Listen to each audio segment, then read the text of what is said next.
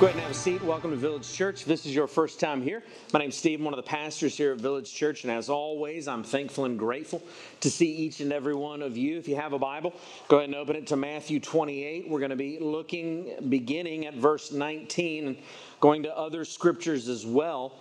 But for the final two weeks of our series, as we take a look at the Church of Jesus Christ, uh, we're going to take a look at the two ordinances that Jesus has given to his church. This week, we're going to look at baptism. Next week, we will look at uh, what's either called the Lord's Supper or communion by many. Uh, but today, I want to talk about the issue of baptism. Now, to put all the cards on the table at Village Church, we are Baptists, and kind of fundamentally, that means that we practice what is called believer's baptism. And so we reserve baptism to those who have already professed faith in Jesus Christ, and this would put us uh, different uh, than Presbyterians, uh, different from people who practice infant baptism or credo baptism, or excuse me, or pedo baptism, uh, which is practiced by many Lutherans, Presbyterians, as I said. It's uh, practiced in the Roman Catholic Church, but there's a far different reason that they do that. And so we practice believers' baptism because fundamentally it's just simply not in the Bible. Uh, it's, it's nowhere to be found in Scripture, and so this separates us in practice. It separates us in belief. And today I kind of want to spend some time fleshing that out. The fact that we don't kind of have the freedom to put on scripture ideas, even if we think that they're good ideas, even if we think uh, they fundamentally give a better vision for family or uh, for whatever reason, we simply do not have the freedom to put into the text something that is not in the text of scripture. And so, what I want to do this morning is kind of look at scripture and not necessarily give uh, a huge theological treatise on baptism, but instead just kind of aid you uh, to have a biblical understanding of baptism, but also understand applicably what the practice of baptism does in aiding you to understand first your life in Christ, but then secondly, your life of growing in discipleship, of learning what it is to follow Jesus and obey Him in all of your life. And so in Scripture, baptism is not a kind of a optional practice. Rather, it's treated as a first step of obeying Jesus in the new life in Christ. It is not the power of salvation. That is through the grace of Jesus Christ alone, by faith alone. Rather, it is a picture of rising to the new life that is yours through the power of the Holy Spirit to glorify God in the rest of the days of your life by obeying Jesus. Baptism then is basically an initiatory rite or practice of being joined together with the death of Christ as well as the new life through the resurrection of Christ, as well as entering into his body, the church of Jesus Christ. And so it's a picture of the cleansing power of the cross, the life that's given to you in resurrection, and a submission to giving your life to the will of God in every day of your life. And so I want to read this first, what I would look at as a primary text of baptism, which is where just after the resurrection, Jesus gives it as kind of a initiatory command to the new founded church of Jesus Christ in Matthew 28. Here's what he says starting in verse 19. It says, Go therefore, make disciples of all nations, baptizing them in the name of the Father and of the Son and of the Holy Spirit, teaching them to observe all that I have commanded you. And behold, I am with you always to the end of the age. Now, this being the kind of first command that Jesus gives into the life of his new founded church, he's getting ready to ascend into heaven. He's already established in verse 18 that in light of the fact that I just rose from the dead, I have all authority in heaven and on earth. That's what he means when he says, Because of this, go therefore, make disciples of all nations. And what's that first step of discipleship that he gives? Baptizing them. Baptizing who? Disciples. And so, from the very first place that Jesus tells his church that they are to baptize people, he gives them the vision that baptism is for disciples of Christ. And then he says, You baptize, you teach them to follow everything that I have told you, and I'm going to be with you every step of the way. And so, the first thing that we see in this text is that Christians are the ones that are to be baptized. And so, baptism is for Christians. Uh, I uh, couldn't put it much more simple than that. Uh, I just want to be very upfront with you that if you are not a Christian, baptism is not for you. If you are not a Christian, baptism doesn't even make sense for you. Baptism does not have any significance for you. And so, the way that the scriptures always present baptism is to link it with coming under the authority of Jesus Christ so that you can have a public obedience seen that you are living in submission to the authority of Jesus Christ. And so, out of the New Testament, the only examples that you see of baptism is with Christians. The uniform pattern that you see throughout the New Testament is conversion to faith in Christ, then baptism. And so the argument for infant baptism, I'll be quite frank with you, is not convincing. Um, so when I was a young theologian, when I was just coming up uh, in ministry in my very early 20s, probably my late teens even, uh, you know, you're looking at all the theology that's ever existed in the history of the church. It's overwhelming. You go through cage stage Calvinism, you want to argue with everybody. All right, and you say, man, well, Presbyterians have some pretty good uh, arguments for some things over here. And so I spent like three days as a Presbyterian.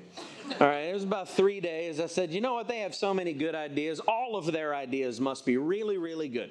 And then I got to infant baptism. And I said, well, clearly, such an important practice. It's different from what I was raised in. I was raised in a Baptist church. I said, clearly, they must have a biblical reason for baptizing infants. And I will tell you, I've been looking for over 20 years for the biblical reason for infant baptism. It's simply not there. Now, I love my Presbyterian brothers and sisters, and I agree with them on many, many things, all right? But I will tell you the doctrine of infant baptism is just not found in Scripture. You do not see. And I would say, for such a vital practice, for something that is as important as it's worthy of the last thing that Jesus tells his people. You need to baptize them.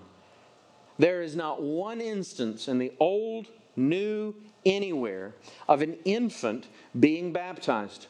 And so, vital practices and vital commands in Scripture, I want to tell you what the normative practice is. The normative practice for something that every follower of Jesus Christ is supposed to submit him or herself to is that there is, is either both a narrative in Scripture describing the event and what it is to look like, and usually a prescriptive kind of admonition to the church in somewhere in the epistles of the New Testament from the apostles to a church. There's usually both.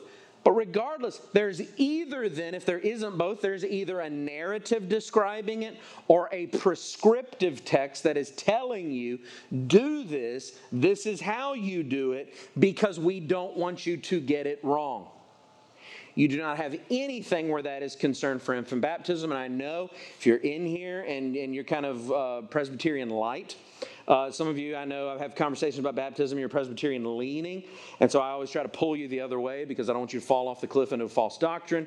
Uh, but the reality is that the only thing that you see in the New Testament is believers' baptism. There are narratives about believers' baptism, and there are prescriptions about believers' baptism. And so when Presbyterians say, but what you don't understand is that in the book of Acts it says they baptized this guy and his entire household. Do you think every household has an infant? Mine doesn't. See a lot of people with gray hair, bet yours doesn't. All right. I my youngest is six. I have no infants. I have a son that's very young, but he's not an infant. He's not a toddler. He talks now. He walks now. He eats more than he's ever eaten of food that I used to think was mine now. Sometimes he says all sorts of words I don't want him to say. You know, but he's not an infant. So if you were to look at a text, let's say that I was not a follower of Jesus, an evangelist, someone comes to my household, uh, expresses what faith in Jesus Christ is, I come to faith in Jesus Christ, and it says, and you were to say, man, and, and Steve's entire household was baptized, there wouldn't be an infant present because we don't have any infants that I know of. Jesse might be hiding something from me, but I feel like I would figure it out. I'm a pretty sharp guy. All right? So, no infants in my house. And so, to argue that the evidence in the New Testament for infant baptism is bound up when it says entire households were baptized is what is called an argument from silence, and that is not a valid argument. Oftentimes, what that actually is, it's called eisegesis, which in every other instance, well meaning Christians reject because eisegesis means you take meaning from outside and put it onto the text. Exegesis is what is a good practice is to look into the text and draw your meaning directly from it. There is no way to exegete infant baptism from anywhere in scripture without putting your personal assumptions on top of it. So everything that we know in the scripture reveals to us that baptism is for Christians specifically because it is a picture of the cleansing from sin and rising to new life. And so, if you want a very just easy sentence to explain what baptism is, baptism is a picture of the cleansing from sin and rising to new life. And so, in biblical history, Baptism was a cleansing ritual mainly for Gentiles converting to Jewish practices. And so in the Old Testament period, there were people who were not ethnically born Jewish. They were not born of the nation of Israel, but whether it was uh, through uh, some kind of personal relationship, whether it was through a national domination, there were Gentiles who became Jews religiously speaking. And so one of the necessary elements historically of becoming a Jew in religion was that you had to go through the cleansing ceremony of baptism because Gentiles were unclean because of their heritage as not being of the chosen people of God. And they would partly, not fully, but part of it was they would be baptized to as a picture of becoming clean so that they could worship with the Jews, so that they could share table fellowship with the Jews, because it represented a change of life in which their sinful uncleanness was cleansed from them. Then you also would see in the priesthood before they would enter in to the inner court or before they were enter into the holy place or especially before they were to enter into the holy of holies they would go through a baptismal cleansing as a picture of being cleansed to offer sacrifices for the nation of Israel. Then in the New Testament when you begin to look at the gospel accounts you see John the Baptist baptizing Jews. And what did it represent? It represented them repenting of heartless religion in which the tradition of man was greater than the biblical God and what he had given them. And they would be baptized to signify their repentance and new heart in following God for what he has revealed in Scripture. Then, one example of this is in Matthew chapter 3, starting in verse 13. Jesus Christ himself goes to John the Baptist and says, John, I want you to baptize me. Why would Jesus do that? Jesus did that first to initiate his earthly ministry, but secondly, not because Jesus had sin of his own to repent for. The scripture is very clear, he had none but as the beginning of what is his substitutionary work for his people, the church. And so, in being baptized, Jesus was identifying himself with his people to show, I am now entering into a work in which I will put myself in the place of you. And you see the miraculous happen. Jesus is lifted out of the water. The Father looks at him. The, the Holy Spirit, in the shape of a dove, descends upon him. And the Father says, This is my Son, in whom I am well pleased.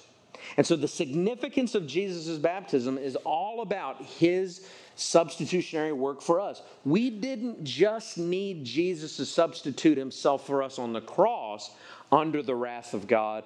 We needed the life of Jesus to be lived in substitution for us so that his perfect righteousness could be transferred over to us.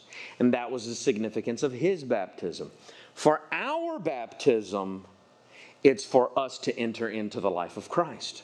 The scripture is very, very clear. I want you to look in Acts chapter 2. This is the first place where people come, uh, that's recorded that a group of people come to faith in Christ from the preaching of the apostles. In Acts chapter 2, the apostle Peter speaking. Go back this afternoon, read the sermon that he gives. It's a pretty good one. Uh, he gives the gospel of Jesus Christ. And then in verse 37, it says, Now when they heard this, what did they hear?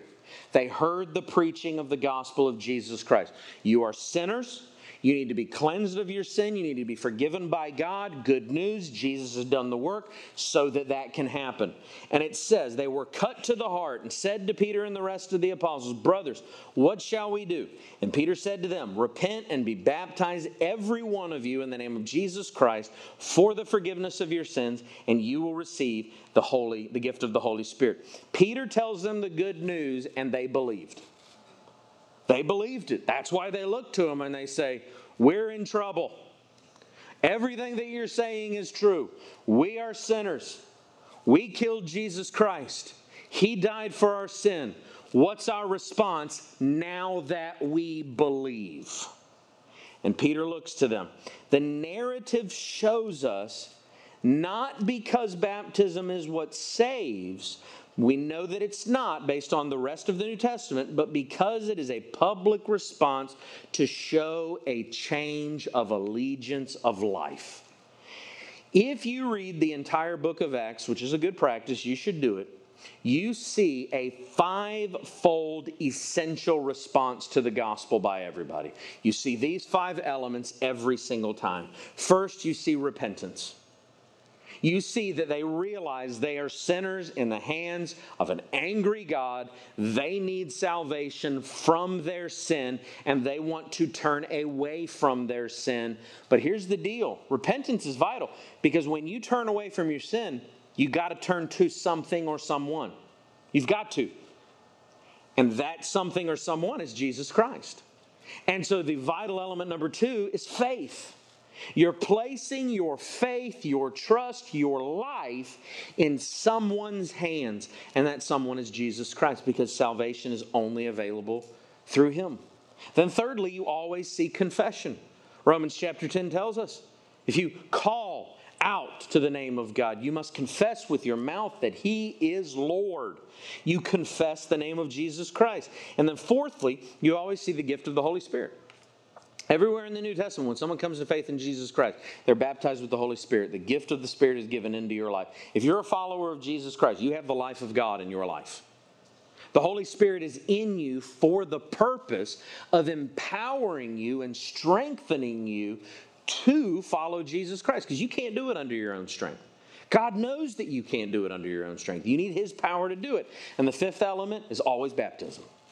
Baptism is always commanded, it's always instructed, it's always involved. It is repentance and faith that always saves. But at salvation, there will also be the evidence of salvation, which is always confession, the Spirit, and the public response of baptism.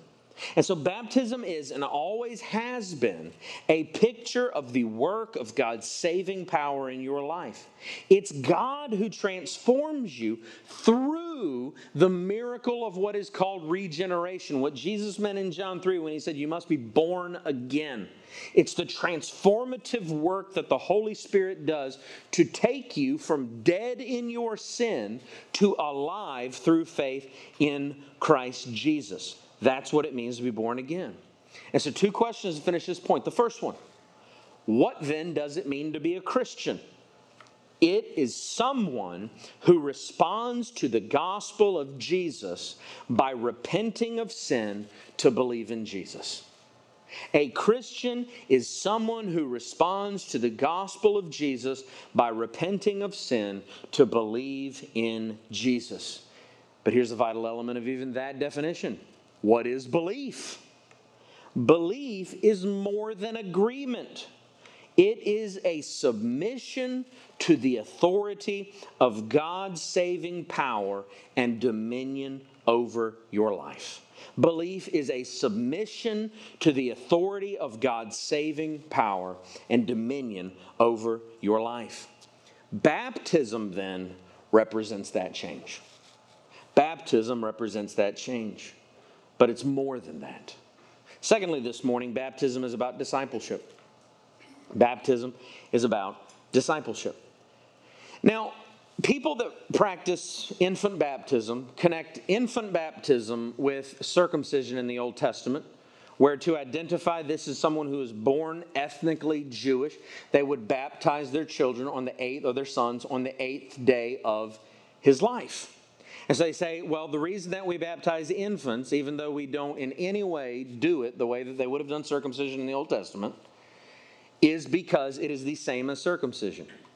Nowhere in Scripture do you see that connection made. You don't see it anywhere. Because baptism is about discipleship. And I don't know if you've ever noticed, but infants are an unrepentant bunch. I mean, they are rascals. They are never sorry for what they do, they never apologize. Usually they're really, really disobedient. I mean, I remember there were some nights at 3 a.m. when I was trying to cast demons out of my kids because I was like, they cannot possibly be so sinful that they won't listen to me when I say stop crying over and over and over. All right. And so even exorcising demons didn't even work. All right. They just kept crying until I gave them what they wanted. So sinful that they won't even verbalize, this is what I want. They're tyrants. But infants can't be discipled. They can't be. Only followers of Jesus Christ can be discipled. Only Christians can be discipled. That's the New Testament norm. So the necessity of baptism is a primary issue but I also want you to understand that you can't grow in your faith the way that God wants you to grow in your faith after you've come to faith in Jesus Christ unless you're baptized. Why? Baptism is an imperative. That means that it is a command. That, is, that means it is something that God says, you must do this. And so, if you have not been baptized, then you will always have at least one place in your life where there is willful disobedience against a command of God. And so you might say, well, yeah, but it's not, you know, some obvious immorality. I just don't like going up in front of people. All right, I'm scared of being, I don't know how you get in front of everybody every week. I don't want to be up in front of everybody. And I always say, it's okay, I'll be up here with you. I've got to do the hard work. All right, you're just the glad recipient of me. All right. But some people have also told me, but I, you don't know, I am so scared of water.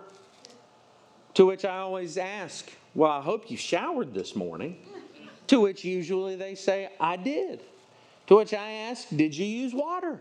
And I hope they did. All right. And to which they look at, they start looking at me weird then. And then I, they say, Well, yeah. And I say, Well, then you're not that scared of water.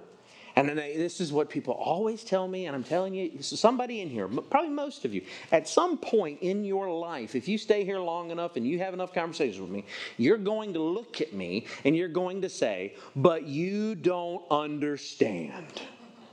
To which I usually do because you're not a unique snowflake. You're just like everybody else. But to which sometimes I'll say about your fear of water. Well, yeah, I'm not afraid of water. And they say, but I am. I'm afraid that once you put me under the water, you're not going to bring me back up. To which I say, number one, I'm batting a thousand. Haven't lost anyone yet. Number two, you're being unreasonable. You must ask yourself, what does Steve have to gain from drowning me? publicly at that. What I'll lose everything.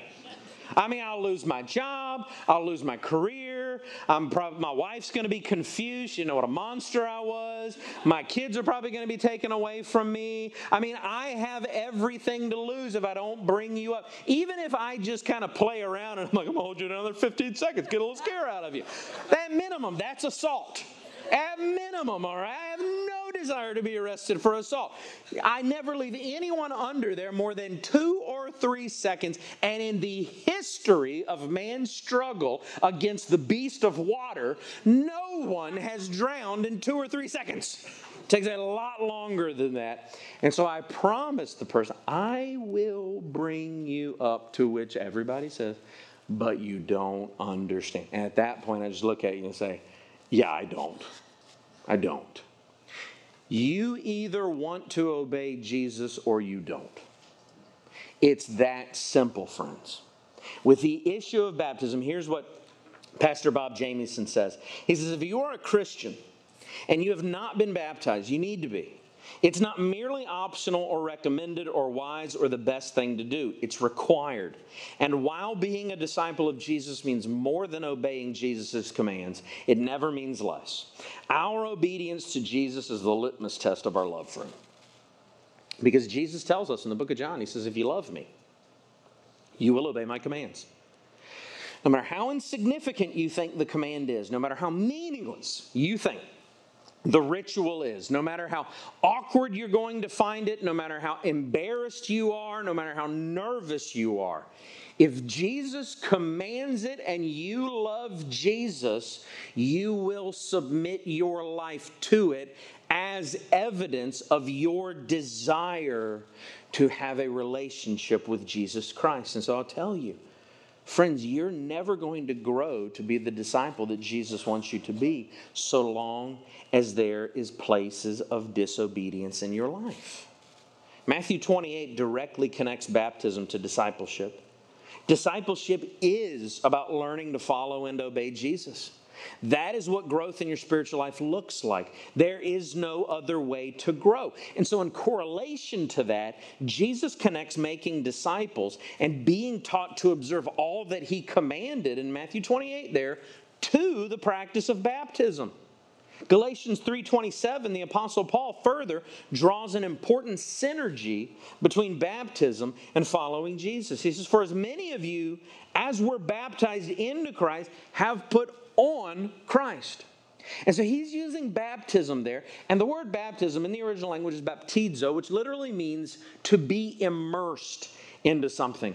He's drawing a word picture between the practice of baptism to the life of Christ. And that's why immersion is important. We don't sprinkle here, we don't pour water here. We immerse you into the water because Paul paints a picture. This is about being immersed into the life of Christ. And so the language that he says, he uses when he says put on Christ, it is the same language that you would use for putting on clothing. So the word picture here is just like baptism. You put off the death of sin and you put on the life of Jesus Christ, which is brand new. You are immersed into the life of Christ, and the picture for that is being immersed into the water of baptism. It signifies that you are putting on the righteousness of Jesus Christ through his life, his death, and his resurrection and again, this only happens upon regeneration. This does not happen during infancy, no matter who your parents are. And so, baptism represents the real life change that faith in the gospel makes.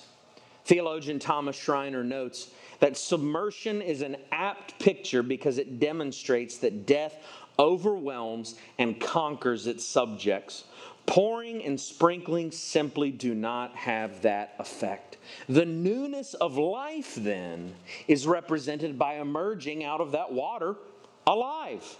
I mean, it is true, if you stay underwater too long, you're to drown.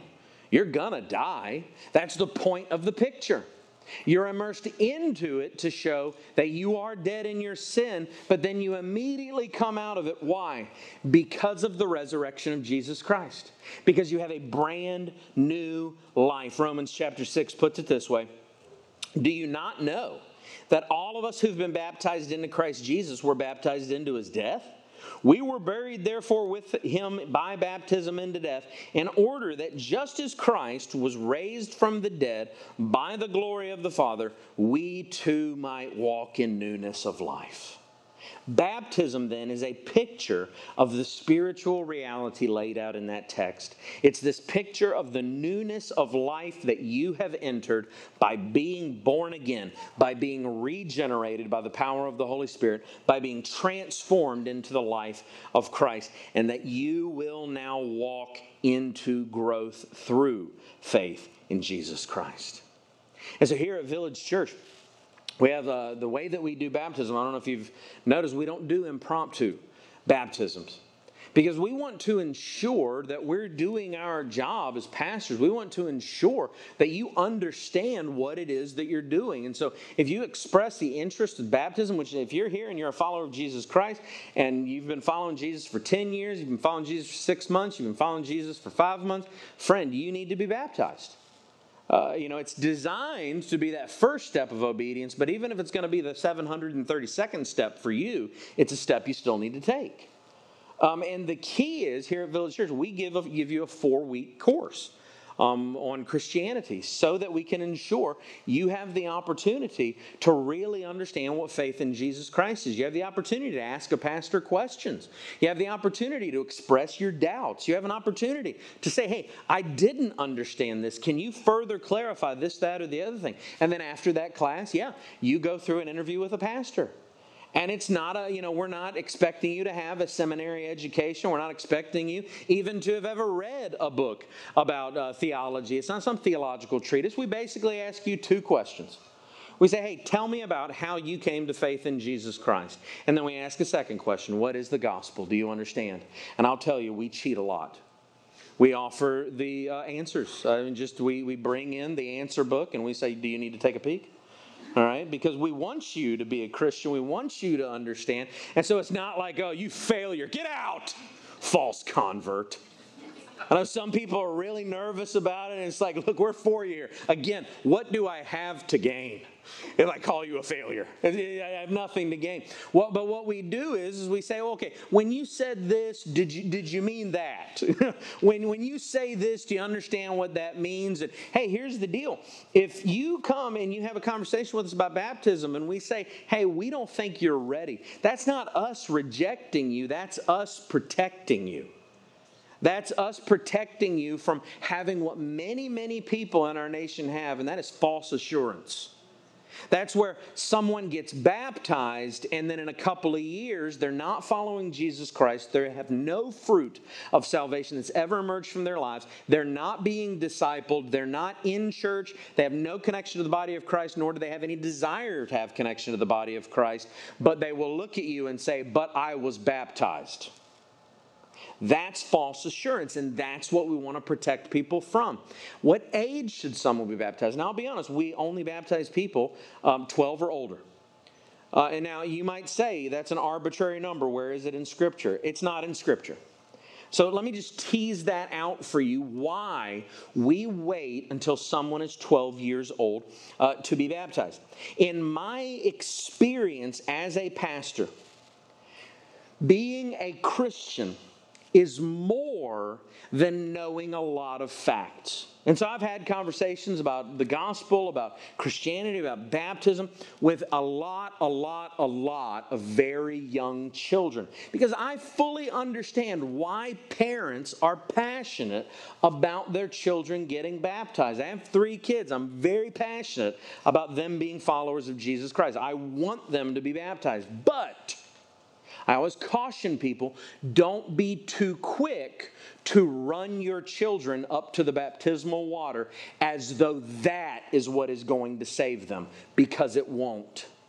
I was raised in the Church of Jesus Christ. I was raised in a Baptist church, and I was raised with a lot of other young men and young women who were baptized at a very young age. And I will tell you, they have no faith as adults. They're not following Jesus, but they often will tell, and I've had these conversations with many of them because I love talking to former classmates because I want them to be followers of Jesus Christ. And they will tell me, I was baptized. That's how I know I'm going to heaven. And we have, and I have personally baptized so many adults who have told me for years my faith was bound up in my baptism as a child. But I wasn't a Christian. I became a Christian later. It's easy to regurgitate the of the gospel to someone. What I like to call the baseball card facts of Jesus Christ. You know, when you look at the back of the baseball card, you see everybody's stats for the previous years. Well, he was born in Bethlehem to the Virgin Mary, died on the cross, was raised on the third day, he'll return again. Bingo, Christian. That's the baseball card facts of Jesus Christ. Salvation is more than that. When I'm talking to someone about uh, salvation, I want to know do you understand the weight of sin? Do you understand the weight of what Jesus Christ did for you? Do you understand the weight of what it means to turn from your sin and trust in Jesus Christ? And in my experience as a pastor, I feel the need to kind of put a little fence around the water. And I have found through my many years in youth ministry that it's around middle school when you can begin to have conversations where kids start to understand the weightiness of disobedience the weightiness of their sin, the weightiness of even what it means to disobey their mother and father, which is usually about the totality of what a 12 year old repents of. I'm not saying you can't get saved until you're 12 years old, but I think for a young child, the most important path of discipleship is obeying mom and dad. And then at 12, they can begin to usually have conversations where they understand the weight of the gospel of Jesus Christ. And so that is something that we have chosen as pastors. And I understand that the opinions vary about what they think about us doing that, but I want to just tell you, it's not because I don't want people to get baptized. I want people to get baptized. I'll tell you, I would rather burn in hell forever than my kids go to hell. Right? And so I'm, I have the same rule for my kids. A lot of people think my kids have it easier uh, than other people's kids around here. In some issues, that's 100% true. They have free rein of this building, and I don't care what anybody thinks of it, all right? All right, daddy's in charge, and they get the benefits, okay? But when it comes to the baptism interview, it is a theological treatise with my kids, all right? They have to write Calvin's Institutes verbatim, all right? Now, my, my son was baptized last Easter, one of the greatest days of my life, and he had to go through multiple interviews. All right, I, I would give him a little bit of an interview, then I'd go back and be like, hey, uh, what is the weight of sin, son? All right, and so he had to go through a bunch of interviews with me, long treatises. I wanted to make sure he understood the gospel. And then I made him go through another interview with another pastor uh, so that I could be sure that I wasn't hindering my son's faith and I wasn't rushing him too quickly to the water, so that he understood what it meant to be a follower of Jesus Christ. Do not be too hasty in throwing them in the water, but instead seek certainty to their to the validity of their faith. Do you see fruit? Mom and dad, are you having gospel conversations with your kids? Are you ensuring that you have a gospel witness to the lives of your children? Okay? The water's not going to save them. Faith in Jesus Christ is what is going to save those kids. Now, my suggestion for many here at Village Church, though, even as adults, is that you need to take an honest evaluation of even your own faith. If you were baptized as a child, maybe you did understand the gospel. Maybe you did come to faith in Jesus Christ. I've met many people who literally had real conversions at five and six years old. I didn't. I was a rascal. It took me a little bit longer to get it. But are you banking your salvation on your faith in Jesus Christ, or are you banking your salvation on a ritual of religious practice that you went through many, many years ago? Some of you adults, you need to be rebaptized. I fully believe that, and we will fully help you with that here at Village Church. But thirdly, this morning, understand also baptism is a testimony about the gospel. It's for Christians, for your discipleship, but it's also a vital testimony in really three different ways. First, it is you submitting your life to Jesus Christ through obedience. Understand that I think baptism is a weird symbol on purpose. Right? Where else would you go in front of a crowd of people in swim trunks where there's a horse trough at the front of the auditorium? We bought it at Tractor Supply. It's not like Holy Ten, it's a horse trough. All right?